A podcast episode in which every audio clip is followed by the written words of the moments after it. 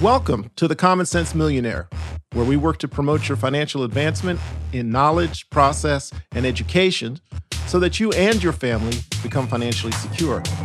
This is the place I share common sense action steps that you can take today to assist your financial advancement.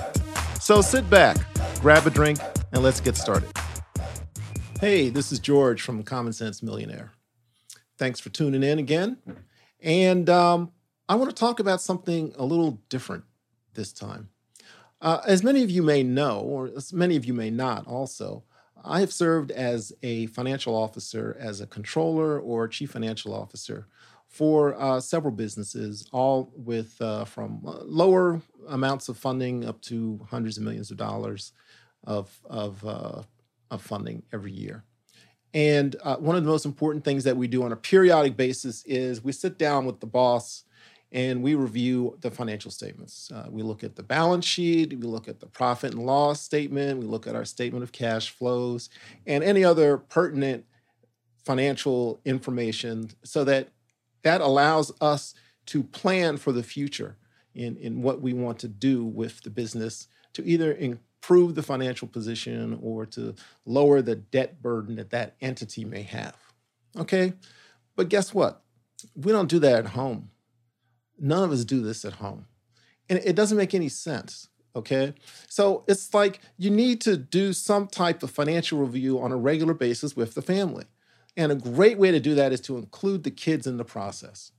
So let's take a look at what financial statements we should probably be looking at. And we're just going to keep this very simple. The first is the balance sheet.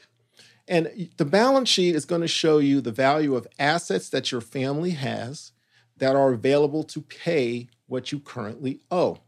Okay? So, what do you owe? For most families, it's primarily going to be credit card balances and the mortgage on the home. Okay? And so, again, it's basically you're looking at what resources you have to pay what you owe. Okay? So, now, an example family profit and loss, meaning a profit and loss statement, okay, shows how much money you're bringing in versus how much you're spending. Clear example now. On the profit and loss, if the income brought into your family minus expenditures, and that would be any cash, checks, credit cards, is a negative number, you have spent more than you made. And how that can be because it's usually due to purchases made with your credit cards that you do not have cash for. Okay? It's a scary thought, isn't it? This is an advanced concept for many people because most of us are not taught how to manage our personal funds in this way. This is why I was able to manage millions of dollars, but had trouble with my own personal finances because I didn't want to apply the business logic that I was working with on a daily basis to my family, which is where it also belonged. So during a period of my career, it's just incredible to realize that I was responsible for managing budgets in the millions of dollars, but had a zero net worth. That makes no sense. Again, that makes no sense. So it, in this case, I had to take a really good look at myself and make the right decisions to advance my financial situation. So, how can you do that? What is a quick way for you to get an estimate of where you are financially? I've got three simple steps that you can take. One, download year to date expenditures from your bank accounts, credit cards, Cash App, Zelle, you know, all those other ones like Cash App. Download all of those transactions. You can tr- download that in a format that's suitable for a uh, spreadsheet. Gather all your information year to date. For example, a paycheck, any business income, gambling winnings. Haha, I knew you all would like that, and others. Okay. After that, you've got your expenditures, you've got your income. Very simple income minus expense. Hopefully, you're not negative.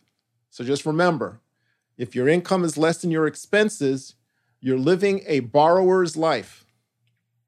Now, there's a lot of reasons why people don't want to do this, The primary one, again, is fear. And on another episode, I spoke about fear.